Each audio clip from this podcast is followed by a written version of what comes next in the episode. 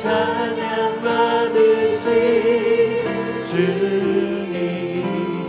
슬픈 대신 슬픔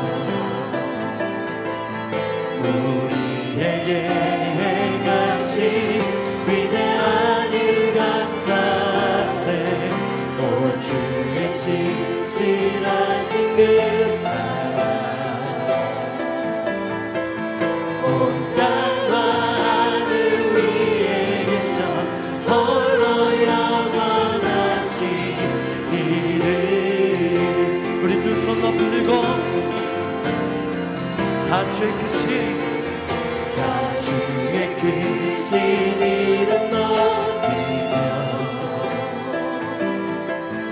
우리에게 행하신 위대한 일 감사세 오 주의 신실하신 그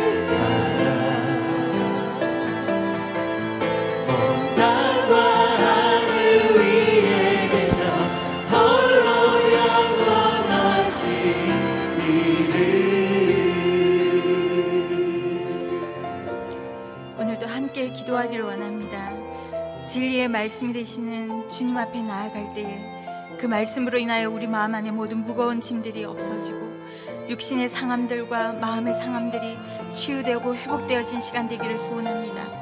우리의 두 손을 높이 들고 우리의 마음을 활짝 열고 주님 앞에 나아가오니 주님 오늘 이 아침에도 우리를 만나 주시옵소서 함께하여 주시옵소서 말씀을 전하시는 목사님 가운데 성령의 충만함을 더입혀 주셔서 능력의 말씀이 될 수 있도록 도와주시옵소서 합심하여 기도하겠습니다.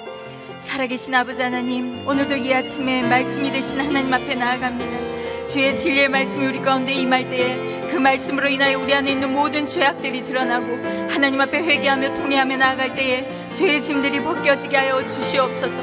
모든 억눌림들이 사라지게 하시고 우리 마음 안에 있는 모든 무거움들이 떨어지는 역사가 있게 하여 주시옵소서. 아버지 하나님 오늘 이 아침에도 주님을 사모하며 우리의 마음을 열고 주님 앞에 전심으로 나아가오니 아버지 하나님 오늘도 말씀으로 우리를 위로하여 주시고 우리의 심령 안의 상함들과 육신의 질병들이 치유되어지고 하나님을 높여드리며 찬양한 아침이 될 수 있도록 주님 오늘도 우리를 찾아와 주시옵소서. 말씀을 전하시는 목사님 가운데 성령의 충만함을 더하여 주셔서 그 말씀을 통하여 우리가 영육 간의 새 힘을 얻고 나가는 시간 될 수 있도록 주님 함께하여 주시옵소서. 진리가 되시는 아버지 하나님 오늘도 그 말씀을 사모하며 주님 앞에 나아갈 때 말씀이 우리 가운데 임할 때에 우리의 모든 숨겨져 있는 연약함이 드러나게 하시고 주님 앞에 회개하며 통회하며 나아갈 때에 아버지 하나님 우리의 모든 눌림들이 자유케 되어진 역사가 있게 하여 주시옵소서. 모든 연약함들이 치유함을 받는 역사가 있게 하여 주시옵소서. 주님의 말씀으로 인하여 그 진리의 능력의 말씀으로 인하여 새롭게 된 역사가 있게 하여 주시옵소서. 말씀을 전하시는 목사님 가운데 성령의 충만함을 더하여 주시기를 원하며 오늘도 주님 앞에 영광으로 나가는 시간 되게 하여 주시옵소서. 감사와 찬양을 드리며 예수 그리스도 이름으로 기도하였습니다 아멘. 오늘도 이 새벽에 주의 전에 나오신 여러분을 주의 이름으로 축복합니다. 오늘 하나님께서 우리 가운데 주시는 말씀은 역대하 18장 1절에서 11절 말씀입니다. 저와 여러분이 한 절씩 읽도록 하겠습니다. 그때 여호사밧은 큰 부와 명예를 누렸습니다. 그리고 결혼을 통해서 아합과 동맹을 맺었습니다. 몇해후 여호사밧은 아합을 만나러 사마리아로 내려갔습니다. 아합은 그와 그 수행원들을 위해 많은 양과 소를 잡았고 함께 길랏 라못을 공격하자고 권했습니다. 이스라엘 왕 아합이 유다 왕 여호사밧에게 물었습니다. 나와 함께 가서 길랏 라못을 공격합시다. 여호사밧이 대답했습니다. 나와 왕이 같은 생각이고 내 백성과 왕의 백성이 마찬가지니 우리가 왕과 함께 싸우겠습니다. 그리고 여호사밧은 이스라엘 왕에게 말했습니다.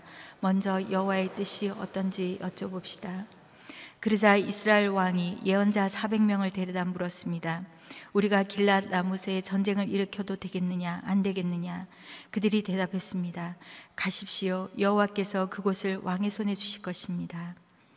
그러자 여호사밧이 말했습니다. 우리가 물어볼 만한 여호와의 예언자가 여기에 또 없습니까? 이스라엘 왕이 여호사밧에게 대답했습니다.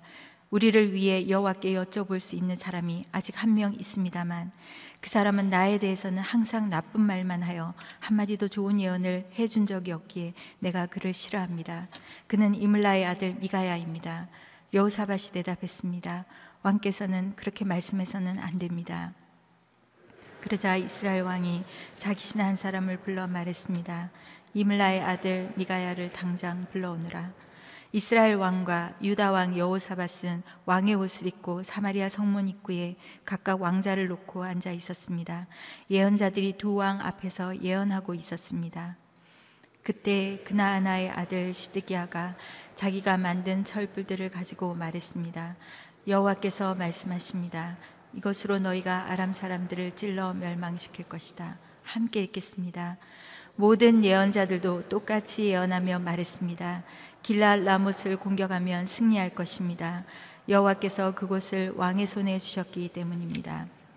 다수의 목소리가 곧 진리는 아닙니다. 란 제목으로 이상준 목사님 말씀 선포하시겠습니다.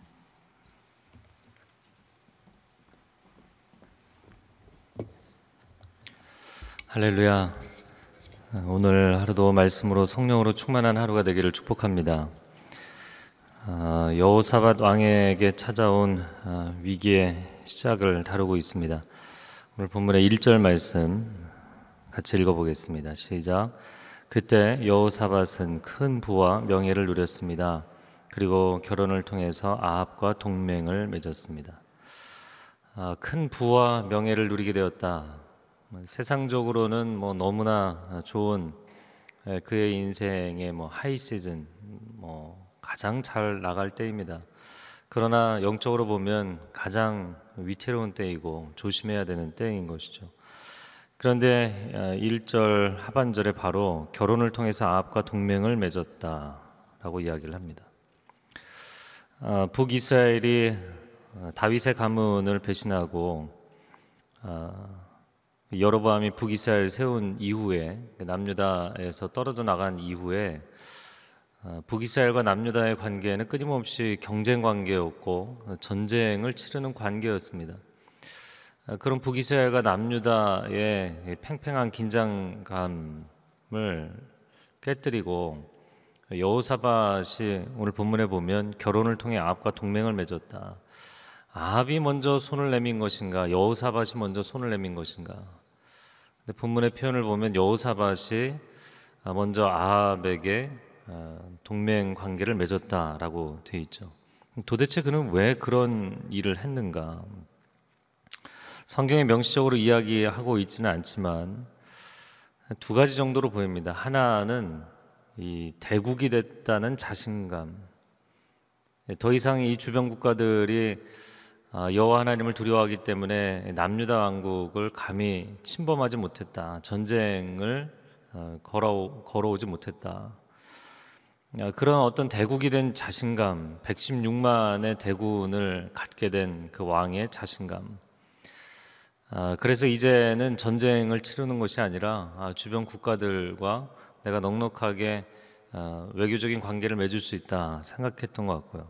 또 한 가지는 아, 태평성대를 누리고 있는 것인데 그럼에도 불구하고 인간의 마음 가운데는 어, 다다익선이라는 표현을 쓰죠. 물론 많을수록 좋을 수도 있지만 더 많이 더 많이 더 많이라는 것은 사실 한계가 없잖아요. 아, 그래서 말씀을 나눌 때 제가 가끔 쓰는 표현이 상대성의 무한함이라는 모순적인 현상이죠. 상대적인 것은 끝이 없습니다. 절대성은 하나님은 무한하신 분인데 그분 자체가 무한하시고 영원하시고 제한이 없으신 분이기 때문에 절대성은 끝이 있습니다.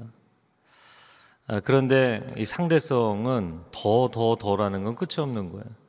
내가 이미 부국강병을 이루었고 태평성대를 이루었음에도 불구하고 여기서 좀 더 안정적인 정치적인 아, 위치, 위치를 점하고 싶은 그런 욕심이 있는 거죠.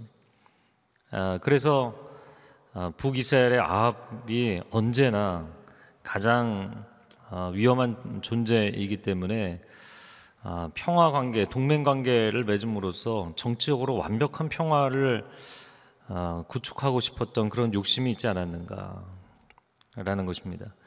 결국 혼인 관계를 통해서 두 집안이 동맹을 맺고 또 두 나라가 동맹을 맺습니다.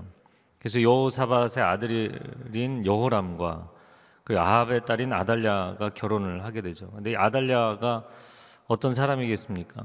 당연히 아합과 이세벨에게서 나왔기 때문에 어, 우상 숭배자이죠. 바알 숭배자였고 앞으로 남유다의 역사에 유일하게 피바람을 일으킬 여자입니다.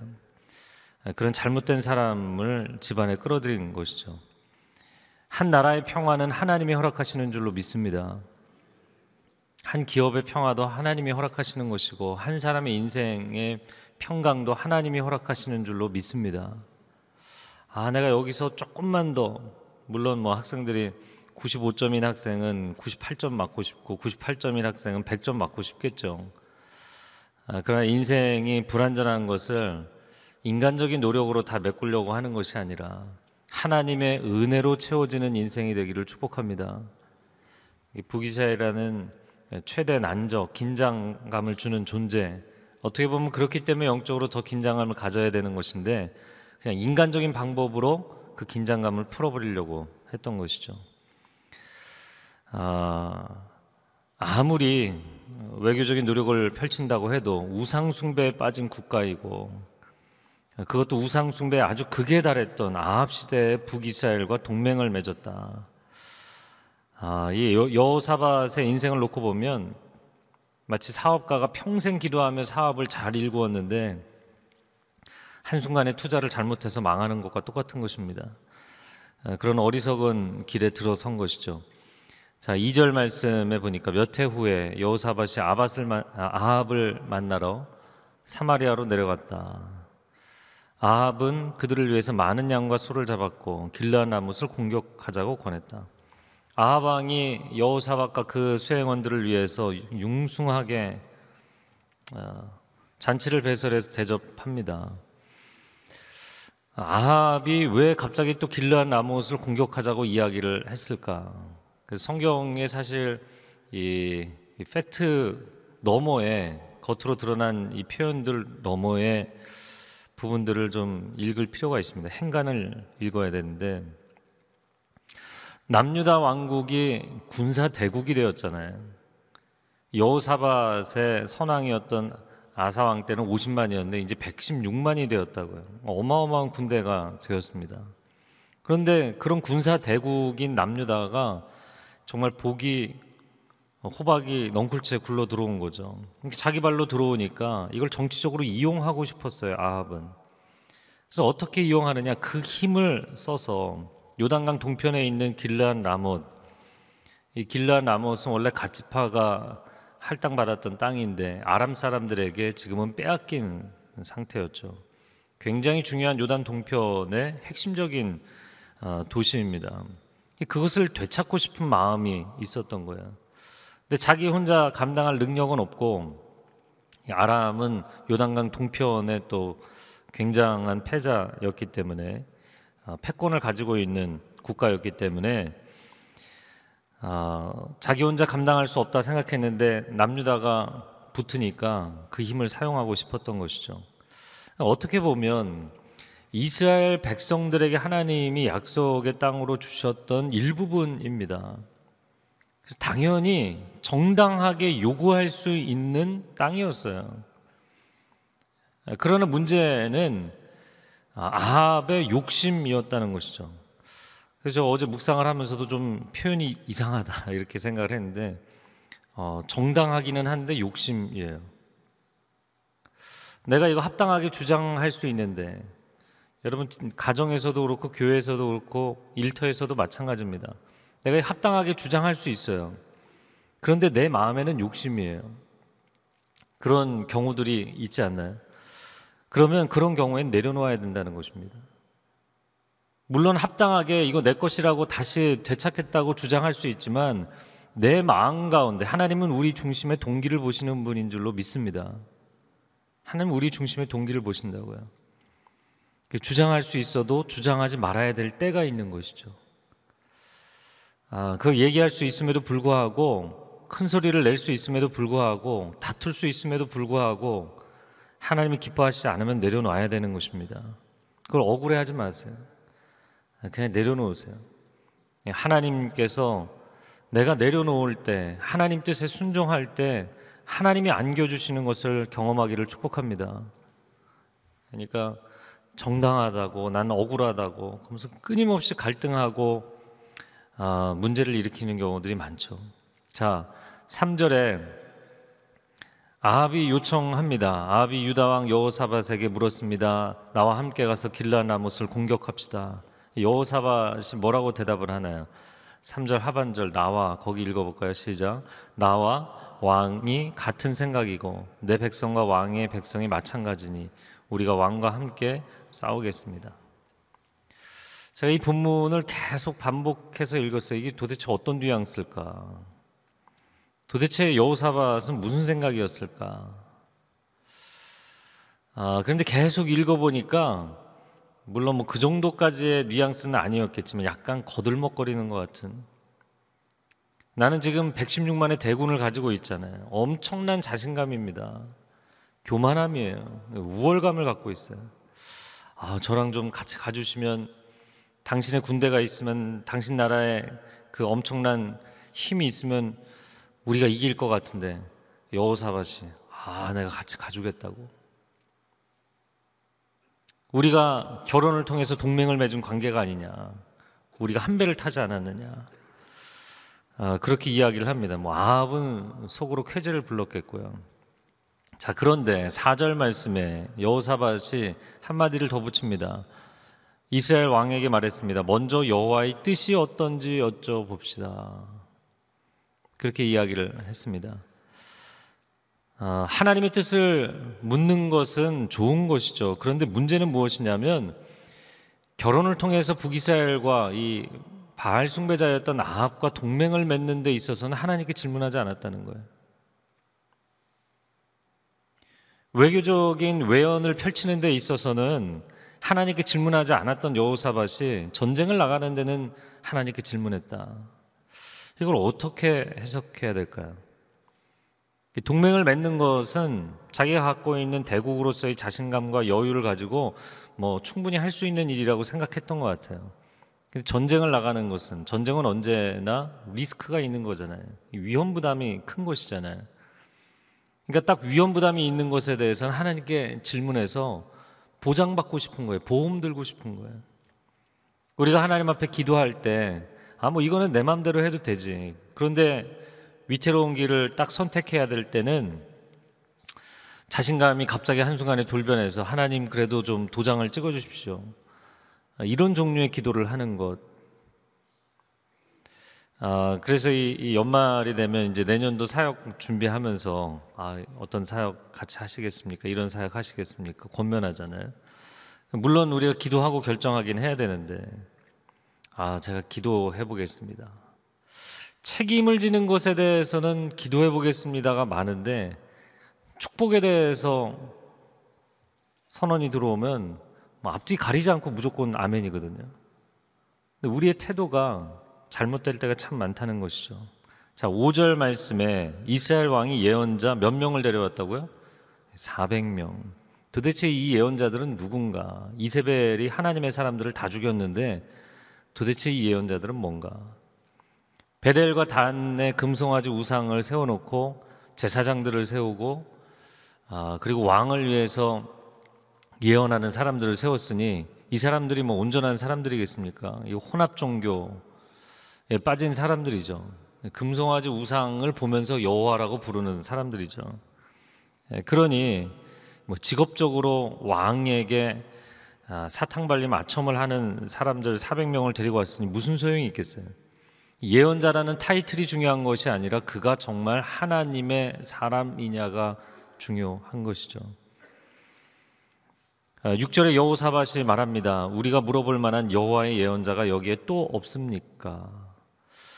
아, 그래서 오늘 본문은 참 뉘앙스가 중요한 본문이라고 생각이 됩니다. 여호사밧이 어떻게 보면 하나님의 뜻을 알고 싶고 또 400명의 이야기를 듣고도 그래도 또 하나님의 예언자가 없습니까? 이렇게 이야기하는 것을 보아서는 겉으로 볼 때는 굉장히 하나님의 뜻을 찾는 것 같잖아요. 도대체 왜 400명이나 이야기를 듣고 또 한 사람을 찾았을까? 왜 그랬을까요? 이게 왕이기 때문에 어, 뭐 이야기하지 않아도 이 400명의 예언자들이 아합의 눈치를 보면서 분위기를 띄우기 위해서 노력하는 게 보이지 않았겠는가? 이게 대부분의 학자들의 해석입니다. 맞다고 보입니다. 그러나 또 한 가지는 전쟁에 대한 두려움이죠. 400명이나 이야기를 들었는데 그럼에도 불구하고 자기 마음에 안심이 안 되는 거예요. 사람이 불안하면 아, 확실하게 상대방이 이야기를 해도 또 확인하고 또 하- 확인하고 싶은 거죠.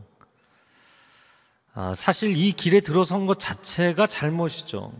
내가 뭔가 길을 잘못 들어섰다라는 느낌이 그에게 있는 거예요. 그런 느낌을 지울 수 없을 때, 그때가 사실 돌이켜야 되는 때입니다.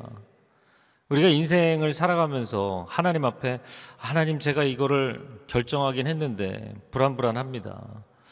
하나님 보장해 주십시오. 평안을 주십시오. 승리를 주십시오.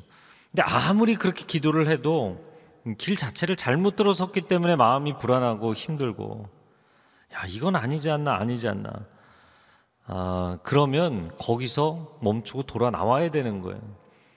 그 잘못된 결정의 결과까지 당하고 나서 나오는 것이 아니라 더 물려 들어가기 전에 나와야 되는 것입니다. 그러니까 또 한 명의 예언자를 찾을 문제가 아니었던 것이죠. 아, 아합이 대답합니다. 7절 말씀에 아직 한 명이 있습니다만 그는 나에 대해서 항상 나쁜 말만 하며 한마디도 좋은 예언을 해준 적이 없기에 내가 그를 싫어합니다. 자, 미가야에 대한 이야기인데 예언자, 그 예언자를 싫어하는 게 문제가 아니라 하나님의 말씀 듣는 것을 싫어하는 왕이었죠. 양약 고구다. 좋은 약은 입에 쓰다. 그러죠. 고언을 들을 줄 알아야 좋은 리더가 되는 것이죠. 아, 우리가 하나님의 말씀을 들을 때도 성경을 읽어도 설교를 들어도 내가 듣고 싶은 것만 듣는가? 아, 제가 가끔 제 설교에 피드백을 하시는 분들 중에 두 종류의 분들에게 놀랄 때가 있어요. 한 분들은 어, 제가 설교를 계속 하다 보니까 제가 무슨 말을 했는지 기억을 못 하는데 너무 기억을 잘하고 계셔서 저보다 저를 더 잘하셔서 놀랄 때가 있고 또 한 가지는 아, 제가 아라고 얘기했는데 어라고 해석을 하고 계시는 분들이 있더라고요. 그러니까 나의 어떤 세계관, 내가 갖고 있는 가치관, 내가 갖고 있는 정치적인 관점으로 이상하게 해석을 하고 있는 거예요.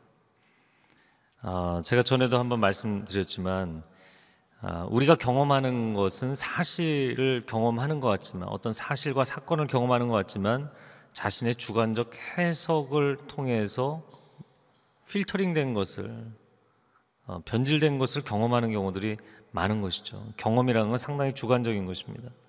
우리가 하나님의 말씀을 대할 때 이 말씀을 절대 진리의 말씀으로 받아들이게 되기를 축복합니다. 근데 자기만의 관점으로 이것을 왜곡할 때가 너무나 많다는 거예요. 성경을 읽는데 그래서 어떤 분은 어, 성경 말씀에 밑줄을 긋다가 어, 그냥 안 긋고 읽기로 했다 이런 분이 있어서 제가 참 감동을 받았던 적이 있어요. 내가 선호하는 말씀만 받아들이고 내가 선호하지 않는 것은 받아들이기 싫고 내가 하나님의 말씀을 통째로 다 받아들이겠습니다. 그런 겸허함이 백지 상태로 하나님 앞에 나아가는 겸손함이 있어야 될 줄로 믿습니다. 이 백지 위에 하나님이 무엇을 그려주시든 하나님의 그림을 최선으로 받아들이겠습니다. 하나님의 음성이 정답인 것으로 받아들이겠습니다. 내가 원하는 답을 들을 때까지 또 한 명의 예언자를 찾거나 아, 저 사람은 내가 원하는 답을 해주지 않기 때문에 저 사람의 말은 듣지 않겠다거나 그것이 아니라 하나님이 말씀하시면 제가 듣고 순종하겠습니다. 디모데후서 4장에 말씀하는 것처럼 시대가 악하여져서 내 귀를 즐겁게 하는 선생을 많이 두고 그 선생들을 따라가는 것이 아니라 하나님의 말씀에 있는 그대로 반응하겠습니다. 이 시간 함께 기도하기를 원합니다.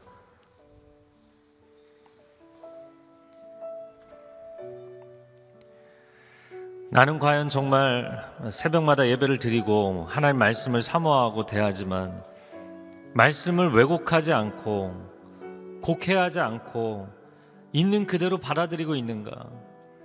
내가 원하는 것만 취사 선택을 하고 있지 않은가? 수년째 기도하고 있지만 자신의 생각을 하나님의 응답이라고 생각하는 사람들이 굉장히 많습니다. 여러분, 진짜 하늘로부터 보좌로부터 하나님의 응답이 임하게 되기를 축복합니다. 하나님 말씀을 안 하시는 것이 아니라 내 마음 안에 내 주장, 내 생각, 내 관점이 너무나 가득 차 있기 때문에 하나님 이것들을 다 내려놓고 여호사밧의 교만함과 영적 안일함도 내려놓게 하여 주시고 아합의 불순종과 패역함을 내려놓게 하여 주시고 주의 음성을 듣게 하여 주옵소서. 우리 두 손을 들고 주여 삼창을 기도합니다. 주여, 주여. 주여 오 하나님 우리를 극률히 여겨 주시옵소서. 주의 음성 듣기를 사모하여서 나아가며 주의 말씀을 듣고자 이 새벽에 주 앞에 엎드리는 하나님의 사람들을 기억하여 주옵소서. 오 하나님 하나님의 임재 가운데 들어가기를 원합니다. 재단 숯불로 우리의 입술을 정결케 하여 주시고 우리의 마음을 정결케 하여 주시고 우리의 눈과 귀를 정결케 하여 주시옵소서 주의 음성을 들을 수 있는 사람들이 되게 하여 주시옵소서. 눈이 있으나 보지 못하고 귀가 있으나 듣지 못하고 마음이 있으나 깨달아 알지 못하는 영적인 무기력함 가운데 빠지지 않게 하여 주시고 주님 주님의 임재를 사모하며 백지로 주님 앞에 나아가 주님 음성에 순종하는 하나님의 사람들 되게 하여 주시옵소서. 여호사밧이 정말 하나님 앞에 순전하게 가고자 했던 사람인데 어떻게 이런 악인과 교제하게 되고 악인의 꾀에 빠지게 되었는가? 유유상종이라 그러죠. 저는 이 역대기 역사를 보면서 오랫동안 도대체 왜 여호사밧과 아합은 어울리지도 않는데 어울렸을까? 여러분 사람이 교만에 빠지면 악인과 어울리게 됩니다. 사람이 영적인 안일함 가운데 빠지면 어리석은 사람과 빠지게 됩니다. 교만은 어리석음이에요. 교만은 우월함이 아니라 어리석음입니다.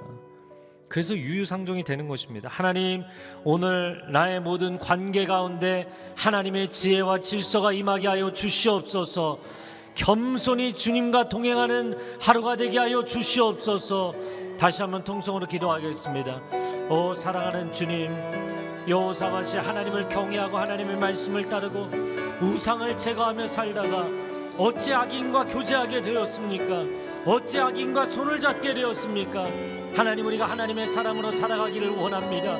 이 하루도 겸손하게 살아가기를 원합니다. 영적인 교만에 빠지지 않기를 원합니다. 교만은 가장 큰 어리석음인 줄로 압니다. 주님 우리가 겸손히 하나님 앞에 엎드리게 하여 주시고 하나님이 기뻐하시지 않는 길에 발을 들여놓지 않게 하여 주시고 오늘 하루도 주께서 우리의 길을 동행하여 주시고 우리의 길을 지켜주시는 것을 경험하게 하여 주시옵소서. 사랑하는 주님 이 하루를 주님의 손에 의탁하며 나아갑니다. 나의 나된 것은 온전히 하나님의 은혜인 줄로 믿습니다. 결코 자만함과 안일함에 빠지지 않게 하여 주시고 하나님 앞에 겸손히 엎드리며 나아갈 때 우리에게 주신 건강, 가족, 관계, 물질 모든 것들이 하나님께 큰 영광과 감사, 찬송이 되게 하여 주시옵소서. 이 하루 하나님의 사람들에게 영적 분별력을 허락하여 주시고 담대함과 승리를 허락하여 주시옵소서. 이제는 우리 주 예수 그리스도의 은혜와 하나님 아버지의 극진하신 사랑과 성령의 교통하심이 하나님 앞에 다시 한번 엎드려 겸손히 나아가기를 소원하는 귀한 하나님의 백성들 위해 소중한 가정과 자녀들과 일터 위에 한국 교회 위에 그 땅 끝에서 주의 복음 증거하는 귀한 선교사님들 위해 이제로부터 영원토록 함께하여 주시기를 간절히 축원하옵나이다. 아멘.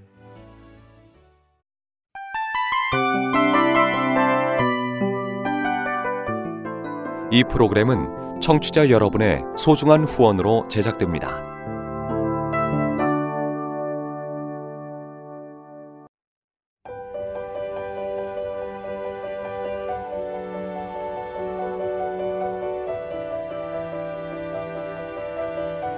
세상에는 수많은 교회들이 있지만 더 깊이 있는 말씀 강해를 찾기 위해 크기로만 교회를 선정하지 않습니다. 보다 좋은 영적 콘텐츠를 더 많이 나누기 위해 방송비를 받지 않습니다. 1년 365일 복음만 전하고 싶어서 우리는 광고를 하지 않습니다. 온누리의 복음을 땅끝까지 CGN TV와 함께 땅끝 선교사가 되주세요.